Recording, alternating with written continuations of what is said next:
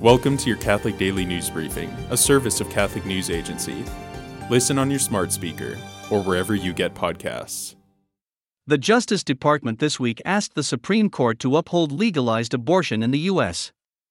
The court will hear oral arguments later this year in a major abortion case that could overturn Roe v. Wade, the 1973 ruling that legalized abortion nationwide.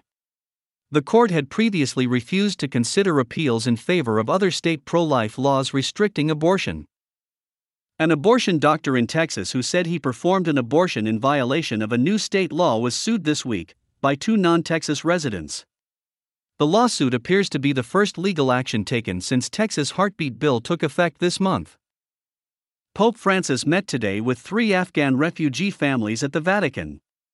The families included a Catholic family of four children and a man whose parents were killed by the Taliban. Several refugee children presented the Pope with some of their drawings, and Pope Francis prayed with the families.